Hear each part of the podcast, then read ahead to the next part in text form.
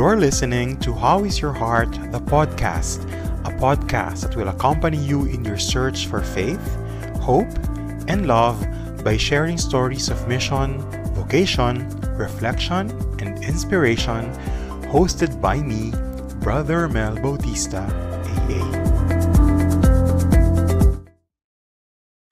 So we are now in the seventh episode of How is Your Heart, the podcast. And thank you very much po sa lahat po ng mga patuloy pong nakikinig at nagfa-follow at nag-react sa ating mga past episodes. And for today, tuloy-tuloy pa rin po ang ating mga pagbuhos ng inspirasyon dahil we are very blessed to have another special guest for this episode.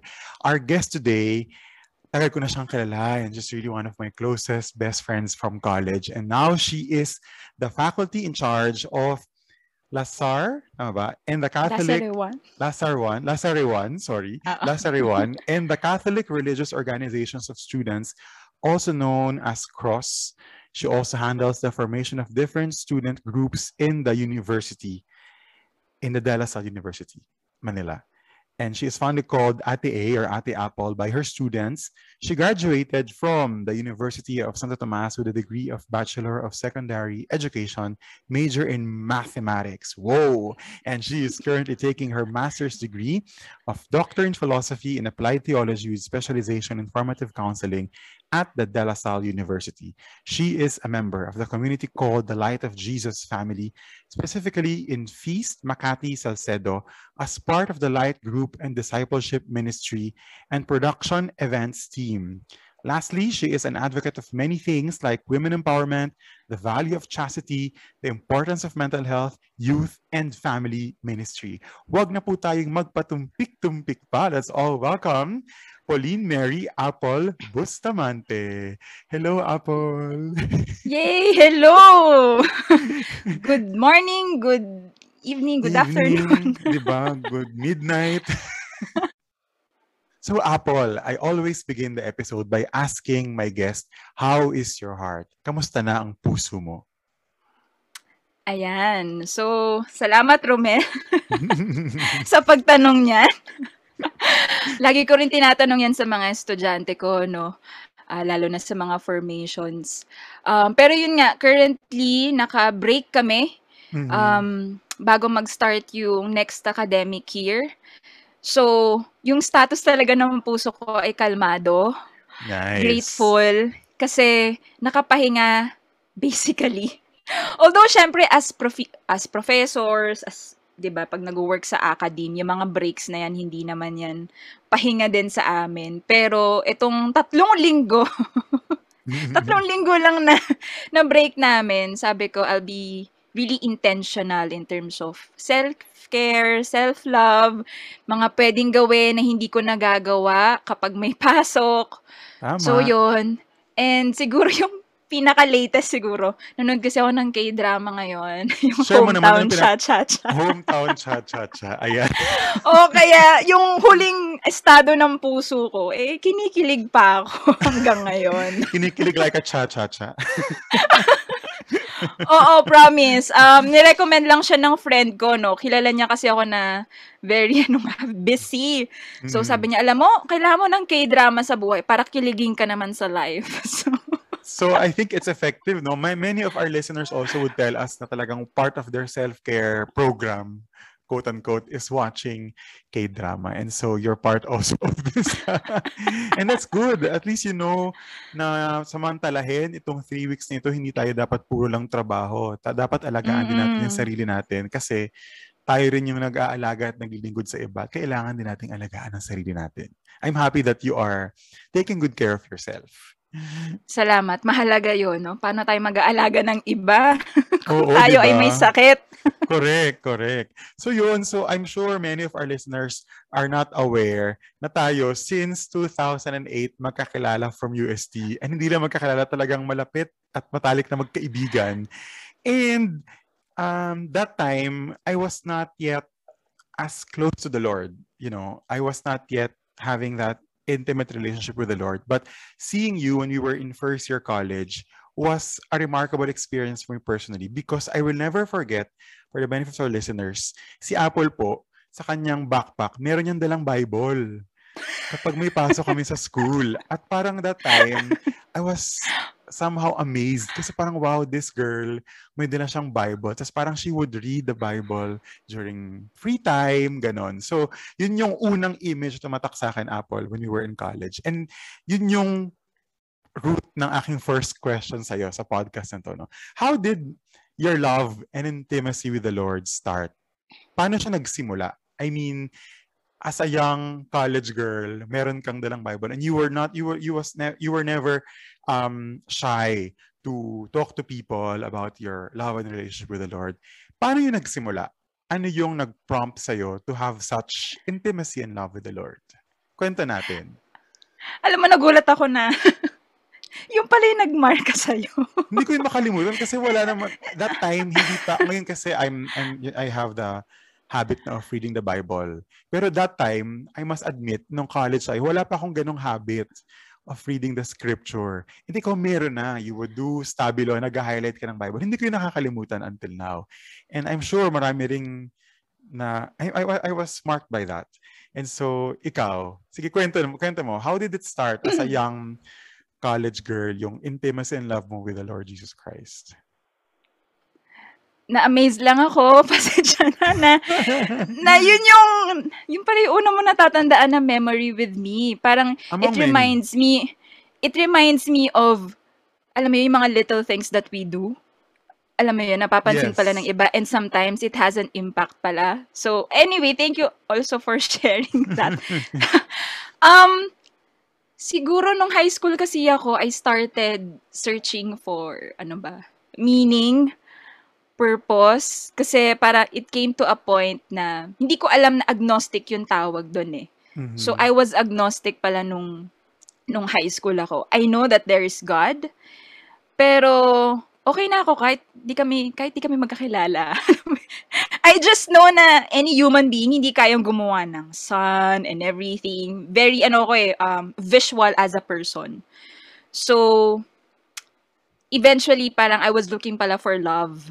Ayan. So, only child nga pala ako, guys. And Mm. aminin naman natin na hindi lahat ng pamilya, no, ah, perpekto. Meron ding mga hindi magagandang nangyayari. So, medyo, ano ba, dysfunctional yung family ko that time. So, so yun.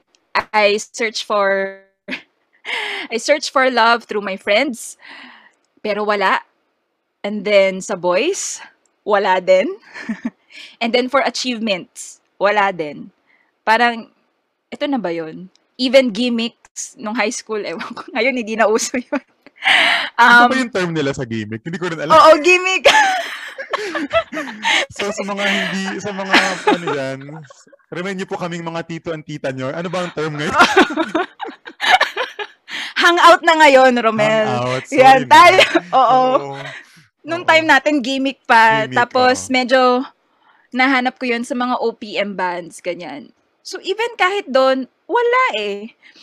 Tapos, a friend of mine invited me to attend this church. Um, sa, nung high school kasi ako, parang required kami to have this parish involvement. Um, natutuwa ako kasi even ito sa university namin, ina-ask pa rin yon. So, nung time na yon um, nag-serve sa simbahan and everything. Pero a friend of mine, hindi siya tumitigil kaka-invite sa akin. Tapos hindi ako aware with religion and everything. So, she invited me with her church. And then, aaminin ko, ah, it's a Christian church by the way. Um, noong time na yon parang, yung sinasabi nilang, feeling mo nasusunog ka. I can really relate with that. So, yung first experience ko ng prayer meeting, so to speak, in layman's term, I really felt weird na parang, I think I do not belong in this place. Fish out of water, parang ganon. Oo. Oo. Tapos na-amazed ako na everyone was, ano, parang same age. Mga Yeah. high school din. Hmm. So, ngayon lang ako nakakita ng ganon. Hmm. So, kahit I really felt awkward, pero deep inside, merong kalabit eh. Meron ding longing na parang, gusto ko to. Gusto ko tong nakikita ko. Um, tapos, very brother and sister relationship. Eh, sa Hmm. school, parang pag magkasa pag may kasama kang lalaki, ano na kagad 'yun, boyfriend mo ba 'to? Mm. Dini-date mo. Doon nakakita ko ng authentic friendship. And then when I meet men during that time then also, I really felt na parang, ah, okay, um, I feel safe also. So 'yun, doon nag-start yung technically, no, um, yung desire to, para I wanna know this God, kung sino man tong bino-worship nila. And then, I was invited to be part of a small group, which is very common with any charismatic groups or churches. So, I fell in love with that group.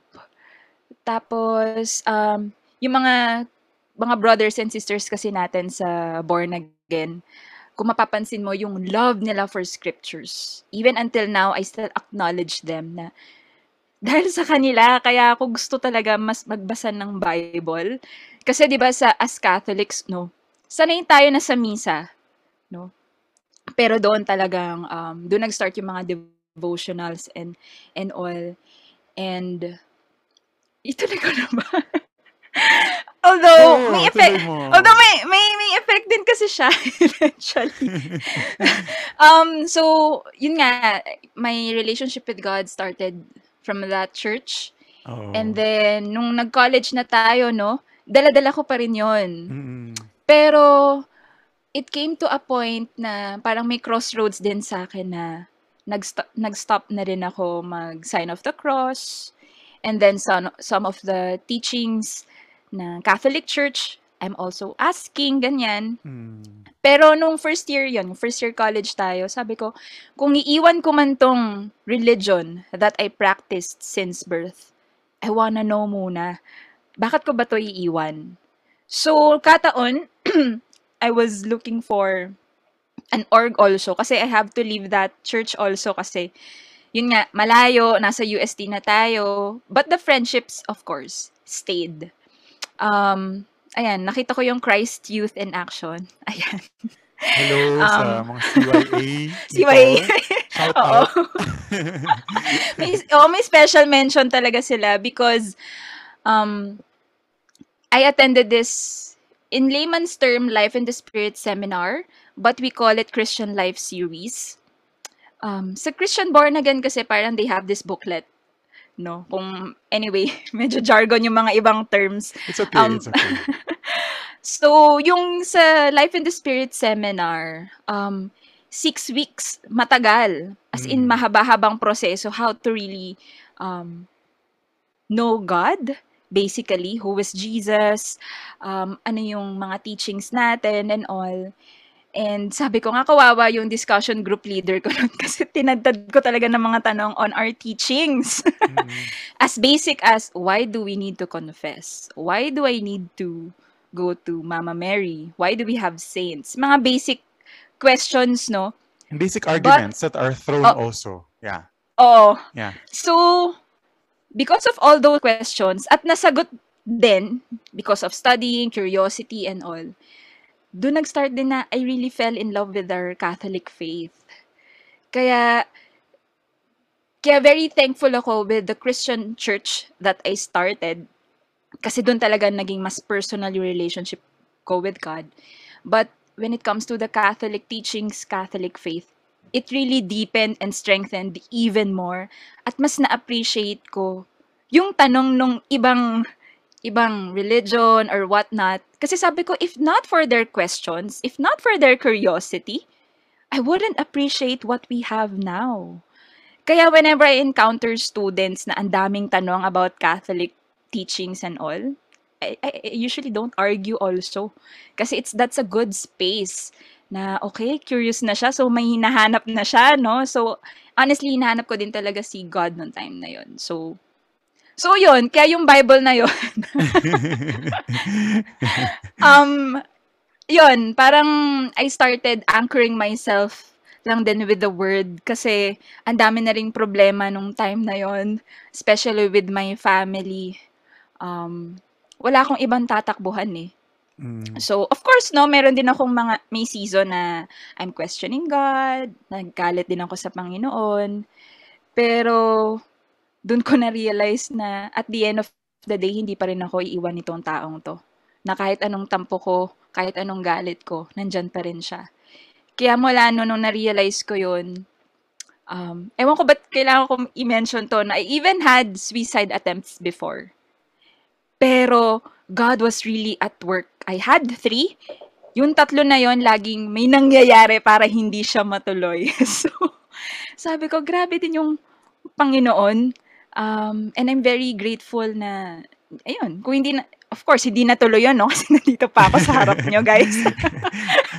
Pero, doon... naglilingkod at nagmamahal. Totoo. So, oh. so, so yun, ang daming, ang dami lang encounters Oo. with the Lord na kaya, ang ganda, ang ganda apple kasi parang it Sige lang, baka may tanong ka. It came from um sheer curiosity. It came from it came from nothing eh. Parang from from unknown to known, parang ganon. So nagkaroon ng desire for something, nagkaroon ng desire for for for you to be filled with, you know, merong parang hole, no? parang merong kulang sa buhay natin. Naghahanap tayo ng, ng sagot, naghahanap tayo ng pangpuno na hinahanap, na hinahanap natin kung saan-saan. And ang ganda kasi dinadala tayo ng Diyos kung saan ba talaga magkakaroon tayo ng source na hindi mm-hmm. talaga pala panakipbutas yung kailangan natin. Kailangan natin mismo yung Diyos para hindi na natin kailangang maghanap pa ng mga empty holes para Mm-mm. para punuin ng mga kaibigan, ng, ng music, ng whatever. Gusto ko lang din i-highlight bago tayo magpatuloy yung, yung sinabi mo na parang thanks to you, to the questions that were raised when you were engaging with our brothers and sisters na from the born again Christians. No? Kasi, now I'm studying theology, na-realize ko din sa studies ko na wala naman talagang theology ng early Christians eh, ng ancient church. But theology mm-hmm. came about because there were questions. Theology was developed because there were heresies. Theology became um, a professional study of God because there were questions, there were controversies, mm-hmm. there were debates. And kaya mm-hmm. ang ganda kasi patuloy pa rin yung mga questions, patuloy pa rin yung mga conversations. And we should not, we as Catholics should not be close to to such dialogues. Anyway, um, sabi mo nga na parang there were parang tribulations or perils that you were going through as a teenager. And very mm-hmm. concretely, how did having a personal relationship with the Lord help and carry you? Um, una tumakbo sa isip ko, hindi naman natin may iwasan no, na tumakbo sa mga kaibigan natin no, with the closest mm. ones.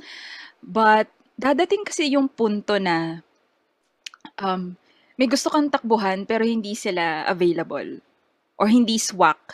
No? Mm. Even family members, even our parents, our loved ones. And dun mo talaga um, sorry Lord, pero hindi naman sa last resort si God, no? Pero doon kasi nagsimula yun eh. Na parang, ako kasi yung tipo ng kaibigan na, lagi ako nandyan para sa'yo. Okay? Yes. Kasi alam ko yung, alam ko kasi yung feeling ng walang-wala, walang kaibigan kasi nga I grew up only child. So, I got used to talaga being alone. But I don't like that feeling. So, whenever I have friends na may ganun, parang, o oh, sige, on the go, ganyan. Kaya nung time na may tampo din ako eh, na parang, ba't naman ako pag kailangan ko ng kaibigan, hindi lahat nandyan din, no? Mm-hmm. So, dun ko na-discover na, dun ako tumatakbo sa chapel. Ayan, chapel natin sa UST. Um, nature. I, kasi I, I, I also, I always find the presence of God in nature. Yes. Yung hangin, yung dahon, yung puno, yung yung mga ulap, ano, aside from, of course, the chapel. So, kaya mula nun, pag may problema akong pinagdadaanan, whether school, relationships, or family, natutunan ko ng unang tumakbo na magdasal na kagad. Yung tagline nga namin dito sa, yun nga, sa feast, Makati is, go to God agad. So, blessing, go to God agad. May problema, go to God agad. Kasi at the end of the day, parang siya naman din naman talaga yung makakausap mo, no? And then, after talking to God, tsaka siya magpapadala.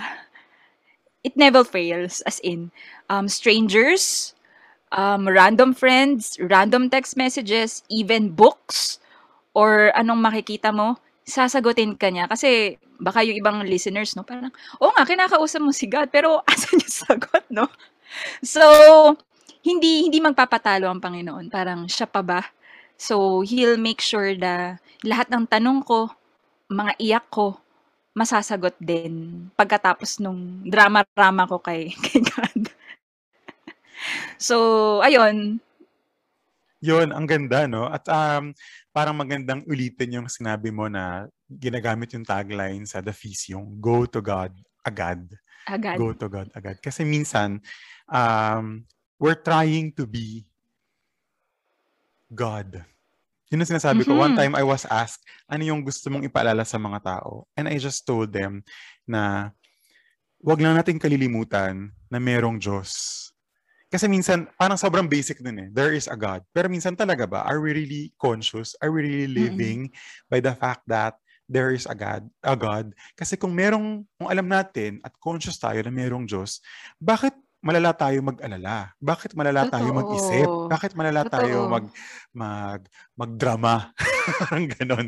Plus, um, pangalawa, huwag natin din kalimutan na hindi tayo Diyos. di ba? Merong Diyos. Mm. Kaya dahil merong Diyos, hayaan natin siyang maging Diyos. Kasi minsan, sa mismong buhay natin, we tend to be God to our own lives and we tend to be God sometimes also to other people's lives without us knowing, ah, without us saying na I'm God. Hindi naman ganon. It's more of Oo. trying to be the you know, tagabigay ng solusyon, tagabigay ng ng lahat ng sagot. Pero minsan wala sa atin ang sagot, minsan wala sa atin ang Mm-mm. solusyon, minsan nasa Diyos. And yun napupulot ko sa iyo ngayon, na hayaan natin ang Diyos na samahan tayo at agapayan tayo sa lahat ng pinagdaraanan natin. And yung buhay mo, saksi doon. Diba? Go, go ahead if you want to say something. Um, naalala ko lang kasi 'di ba tayo yung Mm. mga tao no, ang tigas ng ulo natin. Oo. we try we really try to solve as many things as we can. And maganda din umabot sa punto na wala ka nang magagawa. Kasi dun mo marirealize na, okay, I need someone bigger than this. Like itong COVID-19 na to, 'di ba? Ang lahat ng kilala kong pare, wala din namang sagot. All the religious people doesn't have an answer to this. Pati mga doktor eh. Di ba? Pati mga experts. Pati mga Totoo. researchers. Lahat tayo parang, ha? Oo. Pero doon mo marirealize yung need mo for God. Kanino ka pa Indeed. tatakbo? So, di man natin hawak, pero alam natin at the end of this, may tatapos din to. Mm-mm, Because God is there from the past, di ba? He's the God from yesterday, today, and tomorrow. And ako, grateful ako when there are times na hindi ko na kaya isolve. No? Lalo na problema ng mga estudyante, di ba? mm-mm. Madalas nag-open up yung mga yan. And at the end of my conversation with my student is prayer lang din talaga because I myself, I cannot solve their problems. So Yeah. that's the least thing that I can do. So if the, if we have listeners out there na nasa point na, na hindi mo na alam yung gagawin mo, nawalan ka ng trabaho, nag-break kayo or whatnot, it's a ano eh, good um, point wherein you'll discover God. In the end, wala kang talo kapag nagpamahal ka sa Diyos at kung Mm. mamahalin mo din yung Diyos. Tama. In the words of um of a priest that I knew before, sabi niya, hayaan din natin minsan na magpaligaw at magpaligaw sa Diyos. Kasi di ba Gusto minsan, yun. gusto mo yun, magpaligaw Oo, at gusto magpaligaw. Kasi minsan ayaw nating naliligaw. Kasi parang syempre gusto natin, alam natin yung direksyon. Pero minsan maganda ring maligaw para makita Mm-mm. mo na, ah, oo nga no. Minsan kasi masyado nating masyado tayong self-sufficient. Masyado tayong independent sa buhay na, kaya ko to, ako lang to, kaya ko to, to ganyan. Pero hindi eh. Kailangan natin ng Diyos. Ayun. Um, ang ganda, gumaganda pa lalo ang ating kwentuhan. At uh, isa sa mga, aside from the fact that I was marked by your deep relationship with the Lord when we were in college, isa sa mga hindi ko rin makakalimutan, as early as college, meron kang conviction in terms of love, purity, chastity, relationship, na I'm sure nag-develop pa along the way. Pero meron eh, meron ng raw, meron ng, meron ng fundamentals when you were in college. Na ngayon, I'm sure, sinasabi mo, nasa, nasa profile mo nga, it's one of your convictions, it's one of your um, advocacies, kumbaga. Um, and even if we are, you know, beginning our 30s now, I mean, when we were teenagers, hindi naman tayo nag-college 30 years ago. When we were teenagers, kumbaga, trend na rin, Apple, yung, you know, when teenagers are Totoo. very much excited to try things and adventurous on different sorts of uh, relationships na hindi na lang, Mhm. sa atin nagsimula yung, di, di, di ba, in the generation before us, meron lang MU tapos boyfriend, girlfriend. Sa atin nagsimula yung merong, it's complicated, yung we have a thing but uh, we're not yet, mga ganon. Parang ang dami-dami Oo. ng terms. Hanggang ngayon, I'm sure it has evolved more and more na may mga terms siguro hindi ko na alam. But, but you, as a young, as a young girl noon pa man, hanggang ngayon, meron kang strong conviction on this. So ang question ko, for you, why is purity and chastity are important in love and relationship? And what led you to have such strong conviction? Unahin ko muna yung recent, yung latter question Go mo. ahead. How did Oh. it start? Honestly, um, from brokenness. Um, what do I mean by that? I saw that in my family and also with the closest relationships that I have, like my friends, cousins, no, yung mga broken relationships. And I really wonder, saan nanggagaling yun?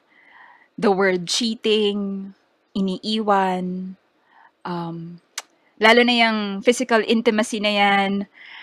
Um, dami ko na-encounter na ganyan na, na women, even nung college. And I have this particular ah, friend, ayan. um, gabi na yata yun, yeah, I think gabi na yun, pero nasa school pa ako. Her mom called me and then she was brought to the hospital. So, hinahanap daw ako nung friend ko na to. So, when I came there in the emergency room, miyak talaga siya sa akin. Sobra-sobra. Na nag-break na sila nung, nung boyfriend niya. And she keeps on telling me, ate, binigay ko lahat. Pero bakit iniwan pa rin ako? Ang sakit-sakit. Ganyan. Ganyan yung mga linyahan namin. Pero kaibigan ko din kasi yung, yung guy. So, I talk separately dun sa guy, nung kalmado na yung, yung friend ko. Um, she was, ano pala, harming herself. Kaya siya napunta sa hospital. So, I talked to the guy and then he was very honest na may kasalanan kami, ganyan. Pero ate, o nga no, older pala ako. Pero ate, um, ang hirap magpatuloy sa isang relasyon kung wala ng pagmamahal o dahil na lang sa awa. Sinubukan ko kasi she was begging. And lo and behold, ah, hindi lang babae nagmamakaawa when it comes to relationships. There are also men, no? Mga ganong kwento na nagmamakaawa for this love. So, dun mas tumibay na parang ang hirap pala talaga siguro, no? Lalo na sa mga kababaihan, no? Who, not just sex, no? But any parts of our body na kapag binigay mo to your loved one. Buti kung yan ay mapapangasawa mo eh. Pero paano kung hindi? And now I can also speak for myself. um, I've had relationships both are very, wala talagang intimacy at all. And then meron din. So parang feeling ko the Lord allowed me also to experience those kinds of relationships. So I can really feel, no, the empathy talaga na. Kaya ito yung tinuturo. Lagi kasi sinasabi when when when purity or chastity, pag na-mention na 'yan, madalas off na yung mga kausap ko. Oo, parang next, next. Or parang, mm, Mm. ayoko ang corny, ang KJ, ganyan. Pero I always share personal stories because um, ayaw ng mga doctrine eh. Di ba? We never convince people that God exists through doctrines. Yes, yes. But really, the personal stuff. And so, um, dahil sa mga ganong encounters with with with my friends, tapos yun nga no na-experience ko din na nagkaroon din ng infidelity within my yun nga with my family hindi lang sa hindi lang sa parents ko but with other mother side father side I saw how it destroys relationships and I feel like there's an important element if there's purity and chastity in any kinds of relationships, not just romantic relationships, but or but also with friendships. Um, lagi nilang sinasabi, famous from Saint John Paul II, dahil sa, sa kanyang theology of the body, that the opposite of love is not hate, but use. And I always share that with any people that I encounter or kapag ito yung topic because most often than not, why someone is kissing you? Or why do you have this physical intimacy? You have to check that eh. Na parang, is it really coming from you love each other? Or because it's for your own pleasure? Regardless to sa ano, ah, gender. So, kasi lahat naman tayo, we seek for pleasure. So, we have to check on that. I, I, I have this book na rin, um, nabasa ko to kay Jason Everett, very famous guy on chastity and her and his wife no si Kristalina Everett about the kiss. um, na-curious ako kasi parang, eh, nung time na yun, I never had pa may kiss nung time na yun. pero, pero, dun, parang inexplain nila yon na, parang, that kiss should hindi, sige, backtrack ng konti. Si Chris, Kristalina kasi parang, um, hindi na siya, hindi, sinishare niya naman to. Hindi na siya virgin, mm-hmm. no? Mm-hmm. So, maaga, maagang, maaga na in love and everything. But look what he, what she found, isang Jason Everett. And sabi ni Kristalina nun, the next time na she's gonna enter in a relationship, it has to be pure, it has to be, ilmo yun, ire-respeto yung katawan niya and all. And sobrang ganda po guys ni Kristalina. Feeling ko any guy, no? Na may in love sa babae na to, mahihirapan magpigil. Ganon. But Jason did that. So, they never got into really physical intimacy. They have these boundaries. So, when I started hearing such stories, sabi ko, Lord, it exists pala. Posible. Sana, sana parang gusto ko ng ganito. Mm. Alam mo hmm. yon I started desiring muna for myself. And then, yun nga, nakita ko yung hindi magagandang nangyayari. So, parang I had, dun nag-start yung strong conviction na, okay, kung, kung gusto ko nga naman i-treat ako ng mga kalalakihan with such respect, purity, you know, and all, I should give that first to myself. So, so dun nag-start yon and um, So yeah, nag-start. And mas mahirap siya as you get older, honestly. Um, lalo na ngayon, no, COVID, pandemic, and stuff. Aaminin ko, I won't be hypocrite. There are times din na alam, I'm also tempted and all. Hmm. Pero parang iniisip ko lang din lagi, with all my relationships, kasama si God dun eh. Well, this, I think kaya yung latest relationship ko also ended because it came to a point na some things hindi na rin honoring for God. And I had this spiritual direction no, with with with with Sister Rosary. Um yung mga reason ko, wow, grabe, sobrang personal na nito, guys. Huwag niyo i-chismis. Pero just para mas ma-appreciate nyo Um, the yung sa first ko, it failed because it entailed an addiction. Mm-hmm. And then the second one, eto, it, it, it talks about purity. so, na-realize, parang pina-realize sa akin ng spiritual director ko na nung sa first one, we broke up sa feast ni Mama Mary, Our Lady of Mount Carmel. July 16. Ayan, July 16, mm. oo. And because of that breakup, actually, dun din nag-start yung Marian Consecration. A year after, sabi ko, gusto ko palitan yung memory na to. Marian Consecration na to. Hindi na yung, yung breakup day. Mm. But anyway, na, na-realize ni sister that that's why it ended because Mama, Mama Mary is so pure, no? And parang bumalik ka lang ulit doon. And then the second one, um, yun nga, it revolves around purity and meron ding involvement ng cheating also. So sabi niya, um, med mas naging close kasi ako kay Saint Joseph naman kasi he's the patron of good husband, 'no. So, I Yeah. prayed for it and everything. And then sabi ni sis Sister Rosary, "You know what? Saint Joseph is very faithful." Kaya rin siguro it ended. Yeah. Because he wants you, Apple, to be with someone who is also faithful. And him. that's my and Mm. that's my paano ba? I think the wound I had this father wound kasi eh because of that infi infidelity. And it really broke me into pieces. And I think that's the most painful sa dami na pinagdaanan ko, yung pa rin talaga yung nagmamarka sa akin. It also affected my relationship with God. Um, kaya dun nag-start yung yung desire and yung longing ko na I wanna help Filipino families. I don't want to have divorces. Ayoko ng mga annulments. I don't like abuse in the family. And siguro dun lang din mas nagmamarka yung calling for me to get married. Kasi yan din yung matagal kong tinatakbuhan, Romel eh.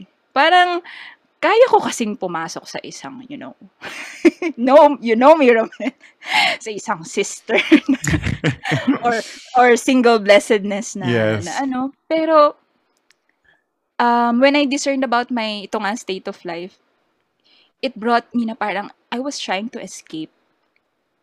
Na kaya pala gusto ko yung single blessedness kasi I have this biggest fear na ayoko maulit sa akin yun.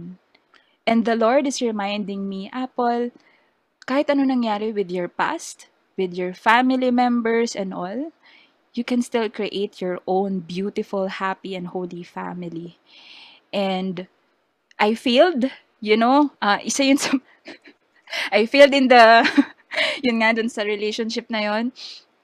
But a month ago or a few months ago, I had also this confession.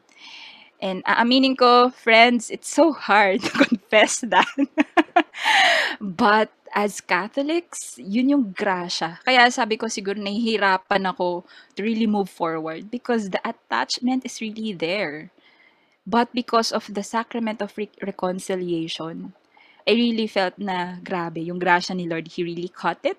And you are a new person again. And you can love again. So, of course, ngayon, very careful, ganyan. Um, dahil single ulit tayo. Pero, grateful din ako al- also for that experience. Kasi, what more, no? For those people na who gave it all. Mm. But, I wanna also share a word of hope na hindi man na tayo magiging physical, physically virgin ulit, but there is a second-hand virginity by the grace of God, regardless of your religion or what you practice or what you believe in. Because we were created out of love. And so we are called to love. Mm. And that's my longing for the young people, no? Yung purity and chastity. It brings you authentic love. Nung nagpamahal tayo sa Diyos, ako personally, nung talaga minahal ako at nagpamahal ako sa Diyos, ang sarap pala. Alam mo yun, ang sarap umibig.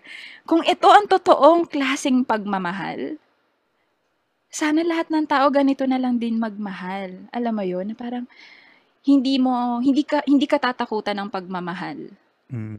So, Pagmamahal na hindi mo kailangang magmakaawa, pagmamahal na hindi mo kailangang mamalimos, pagmamahal na hindi ka makakaramdam na parang parang maliit ka at parang madumi ka pagkatapos. Kasi pag ito tong pagmamahal, alam mong binibigay siya sa'yo kahit hindi ka karapat dapat. At alam mong pagmamahal siya kasi buo ka, masaya ka, at feeling mo maganda ka pagkatapos ng pagmamahal na yun. Hindi yung pagmamahal na parang pinilit mo o ipinanghingi mo o ipinanglimos mo. Hashtag palimos ng pag-ibig. Hindi tayo na mamalimos ng pag-ibig sa Diyos kasi buong puso niyang Totoo. binubuhos yung pag-ibig. eh. Kailangan lang nating buksan yung puso natin, yung sarili natin para tanggapin at yakapin yung napaka immense, nga, immense love that the Lord continues to to give us. Yun. siguro, ay sorry. Oh, na, na, na, na, Kailangan ko lang, ako rin, go, ako rin eh. kailangan ko lang i-add to, no, with, Go with ahead, go when we ahead. talk about this topic about premarital sex, I always Mm. need, I think, I think, there's a need to mention this word kasi tabu pa rin siya, hindi siya pinag-uusapan. Pero, anong tawag dito? Um, meron akong specific encounter, hindi man encounter, like, encounter with a friend, no? Hmm. na guy friend 'to. Sabi ko, um, me medyo maiinis tayo dito 'no, women. Pero so yung guy na 'to ay active doing that. And then with the latest woman that sh sh he had nung time na yun, sabi ko, "Baka yan na yung yan na yung para sa'yo 'no, sana naman," ganyan, Ta's alam mo, nainis talaga ako nung nagalit ako nung sinabi niya na, "Eh, nagawa na namin, eh, ano pang ilo-look forward ko when we get married?" Mhm. Nagalit ako sa kanya bilang Grabe. kaibigan, Mhm. but at the same time, it made sense. Yung mga librong binabasa ko on these topics. Mhm. It Kaya affirmed. it it it kaya dun ko ini-encourage na, "Hey, we should put boundaries in our relationships." Sa mga nagde-dating dito, don't give the girlfriend or boyfriend privileges if you're still dating and getting to know each other. Please lang, okay? And if you're boyfriend, girlfriend, don't give the husband and wife privileges. And dun lang ako mas lalo naging strong sa conviction ko, "O nga 'no, ba't ko ibibigay yung something na very important to me? And this is something precious." And sex was created by God. ba, na nakakalungkot na sinasabi nila 'no, 'pag, um, we own our bodies. Very famous yan ngayon na linya, eh. Yes, oo. So, ah, naniniwala naman ako dun 'no, at some point na yes 'no, but we also need to take care, 'di ba? Na alam mo naman pala na ikaw may control sa katawan mo. So, bakit mo ibibigay to someone na hindi naman lifelong commitment, 'di ba? Sa amin kasi mga kababaihan, ginagamit namin yun para mag-stay. Yung mga yun, yung boyfriend or yung significant others namin. But apparently, hindi yun, that's the, hindi yun yung best way to do that. Rather than, hey, 'di ba, women, we need to ask them to earn it, 'di ba? Put a ring on my finger if you want that, 'di ba? And you don't want na to experience sex na the following day matatakot ka kasi baka mabuntis ka. Eh, where in fact that's the goal of sex, right? You should Yes. enjoy Oo. it. And and of course, we pray na may magiging anak kasi that's the fruit of your love. So, sinasabi nila na masyado, yun nga, na- nadi-distort yung ibang teachings eh because of our own personal experiences no but it really made sense na let's do it in the context of marriage so for partners na ayaw ibigay yon please lang stay away from them. You deserve much better. And ako I've met guys also before na kapag nalalaman na nila kasi I also say this yung Mm. values ko during the dating na hey kahit anong gawin mo I will never give up that. Talagang yon very strong yung conviction ko. Alam mo may mga ibang guys talaga na umaatras and I don't take that against them because they're just being honest and Mm. they respect my decision. So so yun I hope more people would you know treasure their bodies because it's really it, it's a gift. You know na parang hindi atin to hiram to and kailangan natin ayusin yung yung yung buhay natin and ewan ko ba't bigla ko na naalala yung word na to sorry Romel Go ahead. yung yung sa sa pananamit no Mm. na we can wear anything that we want. But I'd like to raise a point wherein we don't need to show our skin, our bodies to prove that we are beautiful. Mainly women, okay? But, you know, um, kaya, oo, I, I believe na I am in control of my body, of what I can wear, but I value also modesty Mm. kasi it also show respect with men. We also have to treat them how to respect women, no, out there. Pero sinasabi nga ng iba na parang hindi, dapat turuan, ang turuan ng leksyon yung mga lalaki.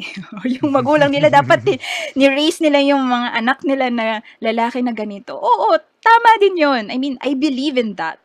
Kaya gusto ko nga din magkaroon ng baby boy. kasi kasi parang, alam mo yun, parang, hmm, I'll make sure I'm, I'm gonna raise a good man out there. Kasi, di ba, Year of St. Joseph ngayon, and there's a Yes. need talaga to you know, we need radical men, radical fathers. If we if, if we want to evangelize our families, you really need to evangelize the father first. And it was based on research na 85% pag ang tatay ang malapit sa Diyos, buong pamilya mapapalapit sa Diyos. So, anyway, back to the modesty. So, akala kasi nila parang ano eh, ang corny mo naman manamit, ganun. But no, it's it's really also re- showing respect to my body, but also teaching the men around me na, hey, umayos ka. And, oh, so yun. Anyway, sorry, ang dami ko na ang dami ko nasabi. ring thoughts na dumarating as we talk, no? Kasi I would never forget also, aside from the memory of you bringing the Holy Bible sa school, meron pang nag-pop up na memory again when you were in college na it was you who recommended to me to read the book I Kiss Dating Goodbye by Joshua Harris. I will never forget. And it's one of the first books I've read when I was 17 because we would talk about these things. College pa lang tayo. I don't know if you remember. Kasi Mm-mm. Um, I came also from an all-boys school. And minsan among our friends, pag nagkikita-kita, yun yung topic. Na parang, oh, nakaisa na ako, parang ganun, or parang they already have the experience. And parang uh, at that time, I was asking myself, bakit, why do we glorify young boys who already Mhm. had such experience? So, sinishare ko yan sa'yo before, and I Mm-mm. would share to you the same conviction. And I will never forget that you recommended to me to read such book. And it's a book that I was able to finish reading when I was 17 or 18. It's changed also, or perhaps affirmed, or also um, deepened my conviction also on the same thing because I've been telling people now that I'm a brother, I have this vow of chastity, no? I have vow of poverty, chastity, and obedience. But I've been telling people that even couples are called to live a life of Mhm. chastity kasi meron silang wrong uh, understanding of what chastity is. Kasi parang when I told a couple, a good couple na friend ko, nang sinabi ko sa kanila na parang kayo po as a couple, you're also called to to to live as chaste and pure couple. And parang ang tingin nila, ano yun, hindi kami magkakaroon ng sexual activity. Sabi ko, hindi po. So meron silang wrong understanding of what chastity is. The thing is, I'm telling, I was telling them, and I'm telling also to couples who are listening right now, you can be pure and chaste Mhm. couples by respecting and loving your spouse, even in your sexual activities. Meaning to say, the, the very concrete examples I told the, cop, the the guy, for example, if, for example, you are married to your to your wife and you're still watching porn, for example, you're not Mm. living a chaste life. And Mm-mm. nagkaroon kami ng magandang debate kasi parang ah, akala nila na parang for them, living an unchaste life is the fact that hindi ka lang nagkakaroon ng infidelity, hindi ka na eh, chaste ka na, Oo. parang ganun. But no, there, there's it's it's more than that. It's more than that. And ang ganda kasi I was even reflecting if, if I will launch such episode about this kasi it's unpopular, as you said it. yes. It's unpopular. but again, I think us missionaries are called to proclaim the the good news, to proclaim the truth, to proclaim the the message of Christ, even if it's unpopular, even if we might earn some, you know, stones or tomatoes being thrown at us. But we have to, we have to, uh, we have to proclaim. And uh, as a teacher, ang daming ko rin experience. Meron kami mga, meron, we would, when I was in Assumption College, Makati, we would have also such Live Pure Day. Ganyan, we would invite sila Ate Kay sa yung Live Pure. Sa, kasi sa teen- teen- teenagers, very evident yung Mm-mm. yung idea. We would tell them in a very fun way na parang, imagine if you're eating in a very fine dine restaurant or a, a very expensive buffet restaurant, Sofitel, for example, mamayang gabi, you will not eat merienda in in a, in a carinderia in the afternoon. Kasi kapag kumain ka na ng merienda in the afternoon, hindi mo na may enjoy yung expensive spiral buffet. Spiral, baka Yes. naman. Pwede. pwede, pwede. So gets mo yung idea na parang Oo. dahil hindi nakahintay, nagmerienda, hindi na na na-enjoy yung, yung dinner. Um, another thought that came to my mind while I was listening to you is one of ang daming quotes ng paborito nating pare, Father Dave Concepcion, no? Uh, one of my favorite quotes from Father Dave Concep- Concepcion is that we are called to love people and use things. But the Hmm. best irony in the world is that Beautiful. some of us use people and love Mm. things. So parang ganon. Parang minsan, oo nga no, mas minamahal natin yung bagay at mas ginagamit Mm. natin yung tao, which is the contrary to Mm. what we are called to do, which is to love people and use things. Yon. So, sorry, I just had to also share my thoughts as I listen to you because I miss also talking about these things. It's quite delicate and and difficult to share these thoughts to some people because we also have to respect each and everyone's Yeah. stand. But True. having heard you speak today, I'm sure it's also an opportunity to, to let people know na it's okay. Hindi mo kailangang gawin yung ginagawa ng iba just because they're doing it. And Mhm. uh, don't be, di ba, yung parang don't feel pressured na just Yes. because others are doing it, I also need to do it. Just because my friends have their boyfriends or girlfriends, hindi ka, hindi ka, ano tawag dito, hindi ka isinumpa pag wala kang boyfriend or wala kang girlfriend at a Mm-mm. teenage life. It's okay. Enjoy your youth. Enjoy your single singlehood, if I may say, di ba? Na parang hindi mo yan, hindi mo yan sumpa. It's actually a gift na kailangan mong yakapin at i-enjoy. Yon. You might want to, sorry, I had, I just had to say those things also. Maybe the Holy Spirit was also asking me to say Yes, it. yes. Yun. Feeling ko din. Oo. So yun. So um going going through no, parang now you were saying that you are working as a professor and also a campus minister, something like that. So you get to talk to young people, Mhm. get to work with young people, you get to live with young people sa mga sa university and it's a chance no to to to be with young people, sa mga teenagers no. And I'm sure this is one of those things that might still concern them. But ikaw, what are your discoveries about young people right now? Sino, I mean, sa mga, may mga listeners tayo ngayon ng titos and titas. and you perhaps can serve as a bridge to our listeners to tell us, sino ba sila ngayon? What are they? Who they are? What are their questions? What are their wounds? What are their joys? Let us let us know, Apple. Who are the young people now? So, yun nga, I'm handling mga university students, no? So, college na. So, I cannot speak for the grade schoolers, high schoolers. But, siguro common talaga yung online setup that they're not comfortable, that it's more stressful, it's not conducive for learning. Kaya, ang nangyayari talaga, ang, ang very affected ay mental and emotional health. Very common to all the reflections that I read. So, so yun. Um, lahat na din pagod eh. So, isa pa din yun. So, dahil hindi natin alam hanggang kailan to, parang lahat ayaw na. Ang dami na burn out, including myself also. Pero may mga nagsasabi din ng iba na, dapat naka-adjust ka na eh. Kasi ma- medyo matagal na, more than one year na, ba? Somehow, oo, there's truth behind it. But hindi mo pwedeng sabihin sa lahat ng tao can adjust already because iba-iba tayo ng setup spe- specifically at home, you know.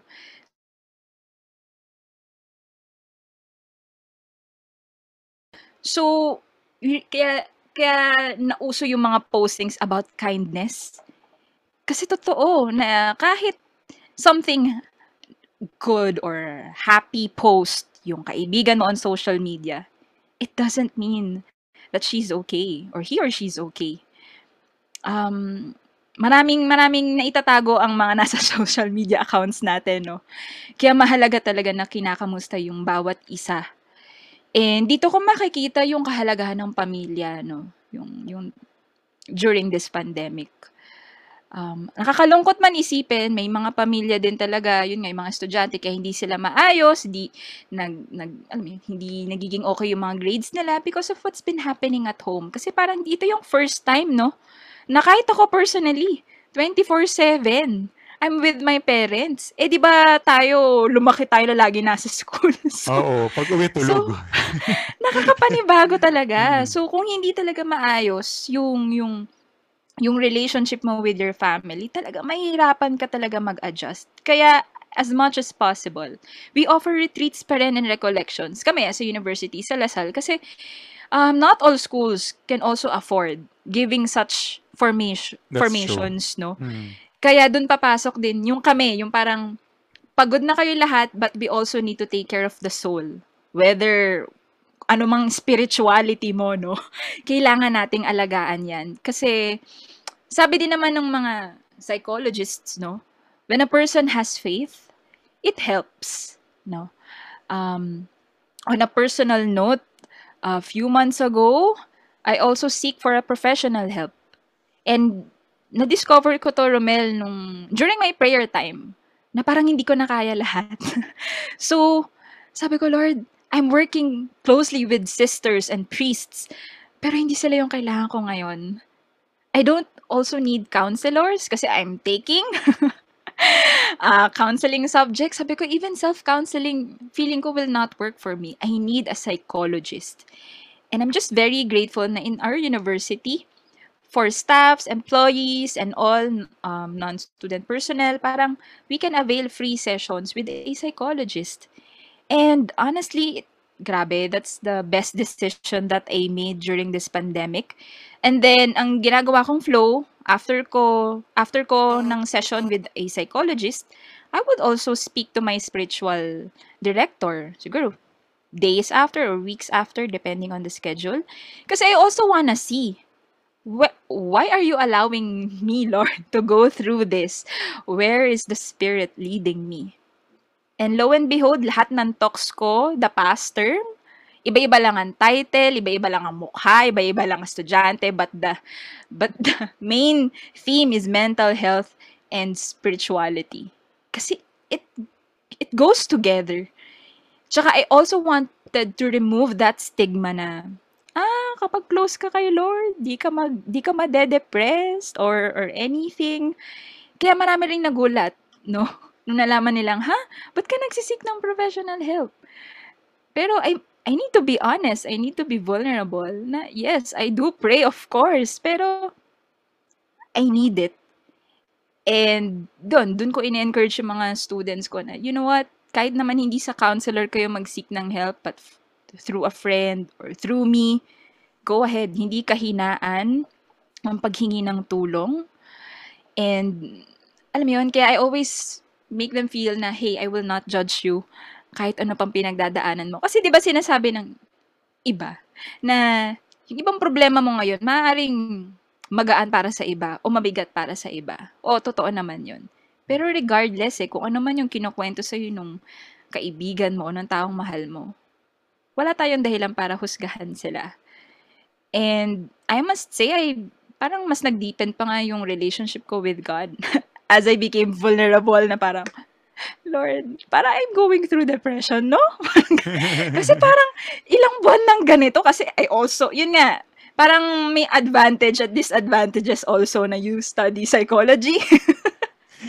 so, so yun. Ngayon, mas na-appreciate ko na, okay, hindi ka okay, kailangan mo nang pumunta. So, so yun lang, parang the self-care. Kaya yan, very personal yan sa akin. And one value that the Lord taught me was self-compassion.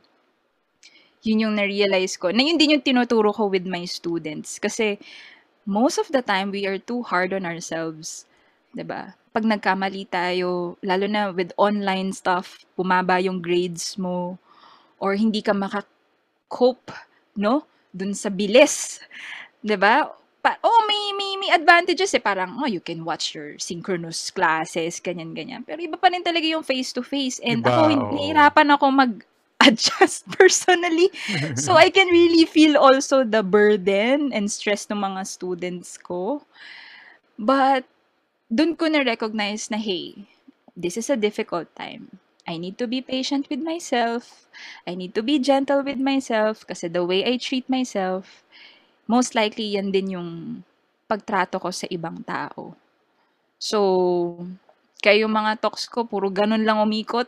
And then, di ko magulat na lang ako na, ate, ako din, majority pala ganun din. So, parang, ah, kaya pala, Lord. Ngayon, ngayon ko lang napagtatagpi, no? Mm.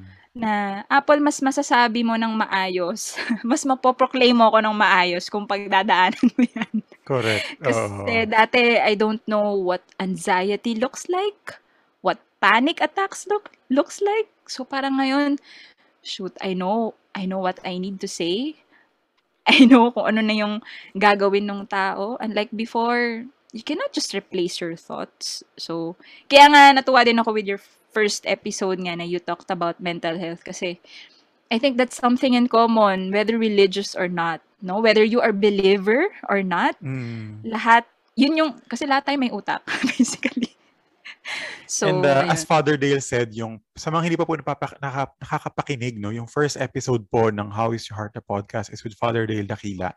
And pwede nyo balikan yan sa Spotify. And he said that mental health surge is also a pandemic. He said that. And Mm, uh, as we listen to this, uh, Father Dale has been tapped also by the CBCP to to initiate programs in the Catholic Church because they're now considering the mental health as an avenue for ministry because di ba before wow. parang wala namang for example social media ministry but when the pandemic Mm. came it became an essential ministry because the live streaming of the masses recollections etc and now kino-consider siya ng simbahan din to be part to be, to be called such a mental health ministry ang ganda Apple kasi you were able to share where the young people are right now and not only the young people all of us uh, less younger and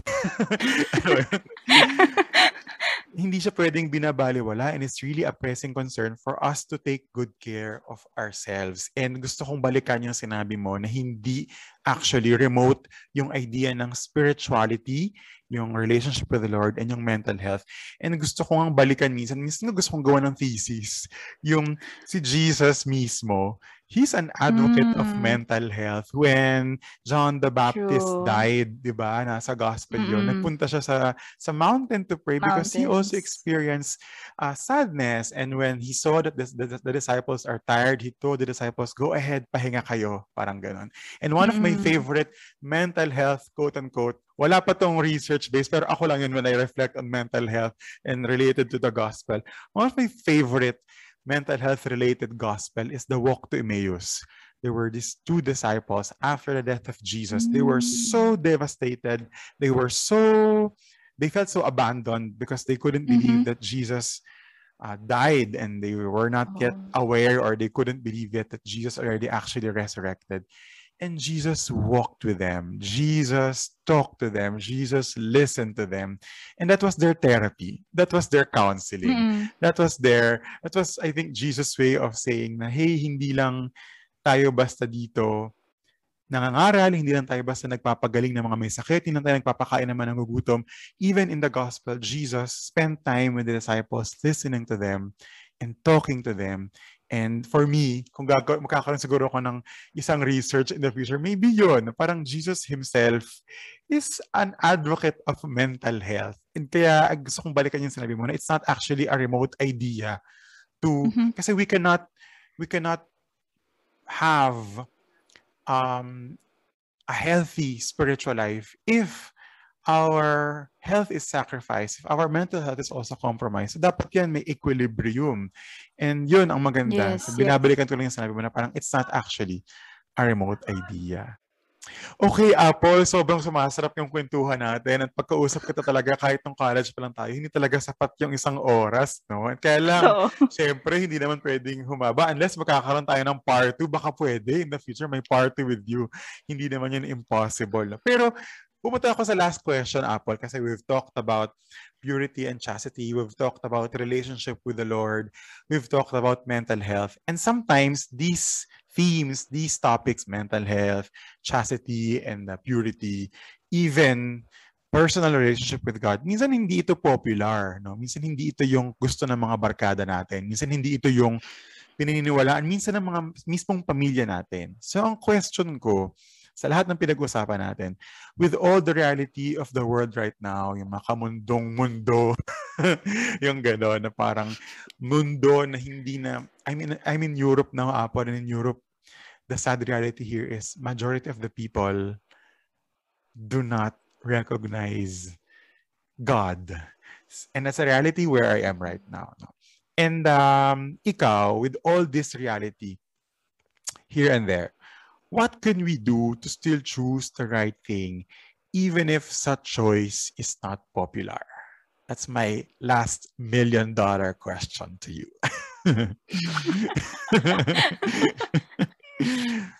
Na mahirap. Mahirap. Million dollar talaga siya. hmm. Um, parang two, two things. Hmm. Um, parang may, meron akong i-address na two people. The, the first one is who has a relationship with God. The other one is yung nawawala pa, hindi pa alam. So, yung the first one, it's much easier, no? Um, dun talaga kasi mas strengthen eh. I mean, if you really, di ba, parang, if you love God, follow me, follow my commandments. Kasi hindi ka naman pwede magmahal without actions, di ba? So, and you follow someone, and because you follow this person, you believe in what he do, teachings and all, at kung mahal mo siya, susundin mo siya. Similar with a parent-child relationship. There are times na ayaw natin mag gumawa ng chores, basically, no? Kasi inuutos, 'di ba? But at the end of the day, gagawin mo because you love you love your mom, you love your dad. Ayaw mo din na maging makalat yung bahay, 'di ba? So, you obey because of love. So, kaya kahit ayaw mo, parang, kasi mahal ko, mahal ko ang Diyos. At kapag hindi ko ginawa to, masasaktan ko siya. Gusto ko bang masaktan yung taong mahal ko? Of course not. Pero syempre may mga times na pumapalya tayo, 'di ba? Kaya tayo nagkakasala. Pero babalik at babalik ka doon. Bakit mo gusto mag-confess? Bakit gusto mo mag mag-sorry kay God? Kasi Lord, gusto ko maayos yung relationship ko with you. After recognizing my sin, my shortcomings, my weaknesses, my mistakes, I still want to restore my relationship with you. And we have a God who is very merciful. That in the entire life, no, kahit ilang beses ka pa magkamali, pwede at pwede kang bumalik sa Kanya. Kaya parang, minsan masakit din isipin na talaga hindi ka naniniwala sa Diyos. Okay lang. Pero sana matagpuan mo. Kahit last minute, 'di ba? Pero nakalungkot lang din 'yon for me ah. Kasi ako kung kung isipin ko sana mas bata ko pa nakilala ang Panginoon. Pero hindi eh. ba? Kanya-kanyang journey 'yan. So for me, yun talaga yung nakatulong para sa akin no to make the cho- to make the right choices even if it's unpopular because of this relationship with the Lord. Wala na ako ibang nakikitang rason. hindi para maging sumikat. Kasi hindi para dun eh. ba? Kung gusto mo sumikat, gumawa ka ng mga mali. Tingin ko sisikat ka pa. Kaya nga 'di ba, pag gumawa ka pa ng mabuti, parang bakit hindi na popular ito? Pero kere lang. Mm. Nakikita naman to ng Diyos eh. Yun ang mahalaga. And then on the other side, for those who are, yun nga, non-believers out there, no, or who still don't believe in God or whatnot, balikan mo yung pagmamahal. Kasi whenever, when, when, whenever someone would ask me, yun nga, about the existence of God, I always relate it with love. If you have experienced such real, authentic love, then you have an experience of who God is.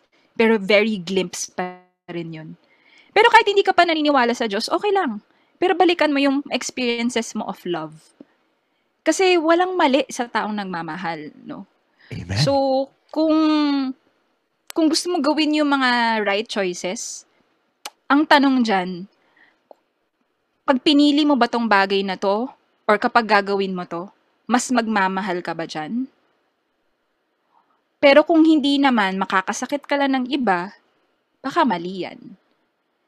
Kasi, yun nga, like, beliefs, no, yung kanina, yung sa purity and chastity, um, even if I had, alam mo yun, paano, paano ba? Parang, um, whether virgin or hindi virgin yung significant other mo, hindi na siya ganun ka importante para sa akin eh, because that was his past. No? Wala naman ako sa buhay niya nung time na yun. Eh. Ang mahalaga sa akin yung ngayon. And I want to, even I am, I am a woman, I wanted to respect my significant other's body, his mind, his everything. Because that's the right thing to do. Kahit sabihin kong wala akong Diyos and all. Pero yun eh. Mm. At yun din yung maganda, maganda sa faith natin, no? Na kahit um, hindi ka naniniwala or what. Parang automatic sa mga tao, yung iba. Like ako, I have friends from UP na even, even if sinasabi lang they're non-believers, they don't have religion, but they do what is right. Sila pa nga yung, yung kaya parang sila pa yung nagrarally and all. Kasi ito yung tama. Na parang sinasabi ko, alam nyo, pag mga na, nakaka one-on-one ko sila, parang kahit sinasabi niyo yan, I experience God with them or with you. Because you do what is right. You do the most loving thing to do. And whether whether iniisip mo hindi yan Diyos or what not, pero Diyos yan eh. Meron na naka-inculcate na nandyan siya sa atin. Siya yung gumawa para sa atin. Kaya very automatic siguro para sa atin na pag may bastos, kailangan mong gawin yung tama. O pag may kalat, pupulutin mo. O kapag may nagmura, parang maaalibaran, ba't ka nagmura? Kasi may, may, yung the truth is already within us.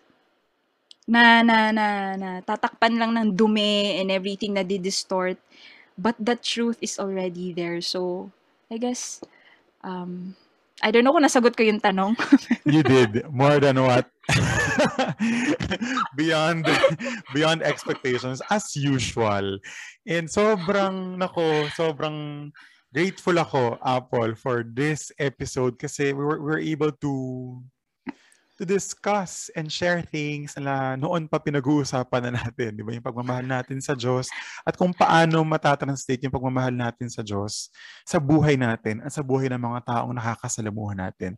Kasi di ba, hindi naman makikita ng ibang tao yung pagmamahal mo sa Diyos sa pamamagitan ng mga sinasabi mo, sa pamamagitan ng mga pinapangaral mo. Mm. But they will see that with the way you live, with the way you love, the way you laugh even, mm. parang ganon. And uh, gusto kong sagot lang din sa sinabi mo na parang kung hindi mo pa kilala ang Diyos, okay lang. Yun yung sinasabi ko dito sa mga nakikilala ko. I'm, I'm, yun yung tinetreasure kong experience dito sa France. No? I get to meet different kinds of people, different kinds of beliefs, different kinds of expressions of faith. And I'm very grateful to have met people who do not believe in God I'm very grateful mm. to people also na agnostic. They would say I'm an ag- mm. agnostic, parang ganon. Uh, there was even one time in a French class when um, the professor, to practice our French, the, the professor told us three years ago na parang, uh, recall one person that you can easily introduce to other people. Parang ganun. So, sunod ko dun, parang may, may web, web, tawag dun, parang web chart ba tawag dun? So may circle sa gitna. Tapos parang, para matuto ka mag-French, no? So sinulat ko okay. si Jesus Christ. Kasi parang yun yung pumasok sa isip ko. O nga, parang pinakamadalang introduce sa ibang tao. Parang ganun. Tapos nang, nakausap ko, a Chinese girl, kaklase ko siya. Tapos talagang she has no idea of who Jesus Christ. As in, sino yan? Parang ganun. And I was so hmm. surprised. I was so uh, blown away. But at the same time, I I at the end of that day, I thank the Lord kasi parang, wow, Lord, I got the chance to introduce you to someone Amen. who has no idea of who you are. Parang ganon. And ang ganda ng sinabi mo na parang okay lang yan. Ako rin sinasabi ko sa mga tao na nakikilala ko, it's okay. Uh, pero mag-ugat ka sa idea ng pagmamahal. At kagaya ng isa sa mga classic-classic Tagalog um, religious songs na kinakanta sa simbahan, sa lyrics ng Hiram sa Diyos ata yung title noon. Ang ending nung song, kung hindi ako nagmamahal, sino ako? Oh. Di ba? Kung hindi ako nagmamahal, mm-hmm. sino ako? So, ang ganda nung message ng song. Sobrang luma nung song. Pero mm. classic eh. Ang simple nung line, kung hindi ka nagmamahal, sino ka? And I think yun yung napulot ko sa sinabi mo, sa sagot mo. Kaya sinabi mo nang sagot mo ba? Oo naman, ang sagot mo. very, very profoundly. And yun, Apple, ayun, na, ang hirap, ang hirap pag ano, pag podcast kasi ano, sabi natin kanina, mahaba na yung, parang kulang pa rin pala yung one hour, no? And so, but it's okay. I'm sure our listeners are enjoying this. And uh, the episode always ends by the guest sharing what I call as final word. May it be your favorite. Ang hirap nito because I'm sure marami kang favorite uh, biblical verse or inspirational quote or song lyrics or a movie line that you may leave to our listeners. For you, after our talk right now, Apple, what is your final word to our listeners? Tagal ko pa iniisip yan kanina. I'm sure na-challenge ka. Oo. Because wala kang masabi, but because marami kang pwedeng sabihin. sabi, totoo. Pero sabi ko, I will just, sige, sabi ko, sige ko, ano na lang ang top of mind or the Holy Spirit. Hmm. Pero ito yung phrase na naalala ko ngayon, no? Um, hindi, hindi ko rin alam bakit hindi Bible verse yung gusto ko sabihin, no? Siguro just to reach out to to all the listeners out there. Yeah. Um, whether, ito lang, whether, wherever you are in your faith journey, this is the line that I wanna leave with all our listeners. Allow God to catch up with you. Allow God to catch up with you. Kasi most of the time, parang, it's either, nagmamadali ka, sobrang busy ka, o kaya sobrang bagal naman ang buhay mo, na parang gusto mo stuck ka lang. Or minsan, yung line na, tinatakbuhan mo si God eh. Pwedeng ano eh, literal, tumatakbo ka palayo kay God. Or tinatakbuhan mo nga din si God pag may problema. It's, it's up to you. What perspective or what do you see? So yun lang, kasi I feel like this episode is really about God is reaching out to our listener. Whoever this person would be. Na sana you, ayun, may you experience the, the, yung sinasabi pa kanina ni Brother Romel, the immense love of God for you. We are here because we have been loved. And we cannot help but share this love to you. And I hope after listening to this um, episode, you pray or kahit kung hindi ka marunong magdasal, talk to Him. Just be vulnerable and for all you know, Jesus has been waiting for you, no? Knocking at the door of your heart, waiting to enter. So, yan. Yon. Gabe. Ang ganda. Allow God to catch up with you. At yun, I think ang ganda yon to end this very beautiful episode number seven. So thank you very much, Apple, for such a beautiful episode. It's always a joy. And it's always a God moment whenever I talk to you until now. Totoo yan. Kaya gusto kong parinig yan sa mga listeners natin. And uh, yun, um, yan. so, sa ating mga listeners, I'm sure kung nagustuhan niyo po ang episode na ito, kindly like the follow button. And also, if you want to share this on Twitter or on IG, and if you do, please tag me on IG at Romel underscore Bautista or on Twitter at Romel Bautista. Kasi people are sharing the episodes. Pag hindi po ako nakatag, hindi ko nakikita. Mm. So sayang Mm. naman. So people Yeah, can react. oo, people, you can sayang. also share reflections, your reactions, your questions. And Mm-mm. can can they tag you also, Apple, if you wish? Of course! Where can they find you? Where can they tag you? Tell our listeners, please. Okay, so mas active po ako sa IG, friends. so my IG name is Apple, as in like the fruit, dot Mhm. Bustamante. Ayan. Yun. And then second na active, Twitter, yes. at Apple Speaks. Ayan, Apple Yun. Speaks. And then Facebook, may, may name lang, Apple Bustamante. Ayun. Ayan. Para makita rin namin, kasi for, for sure meron kayong mga, pag nag-share kasi Apple yung mga listeners minsan sa IG story or sa Twitter, they share also their questions or reactions or reflections.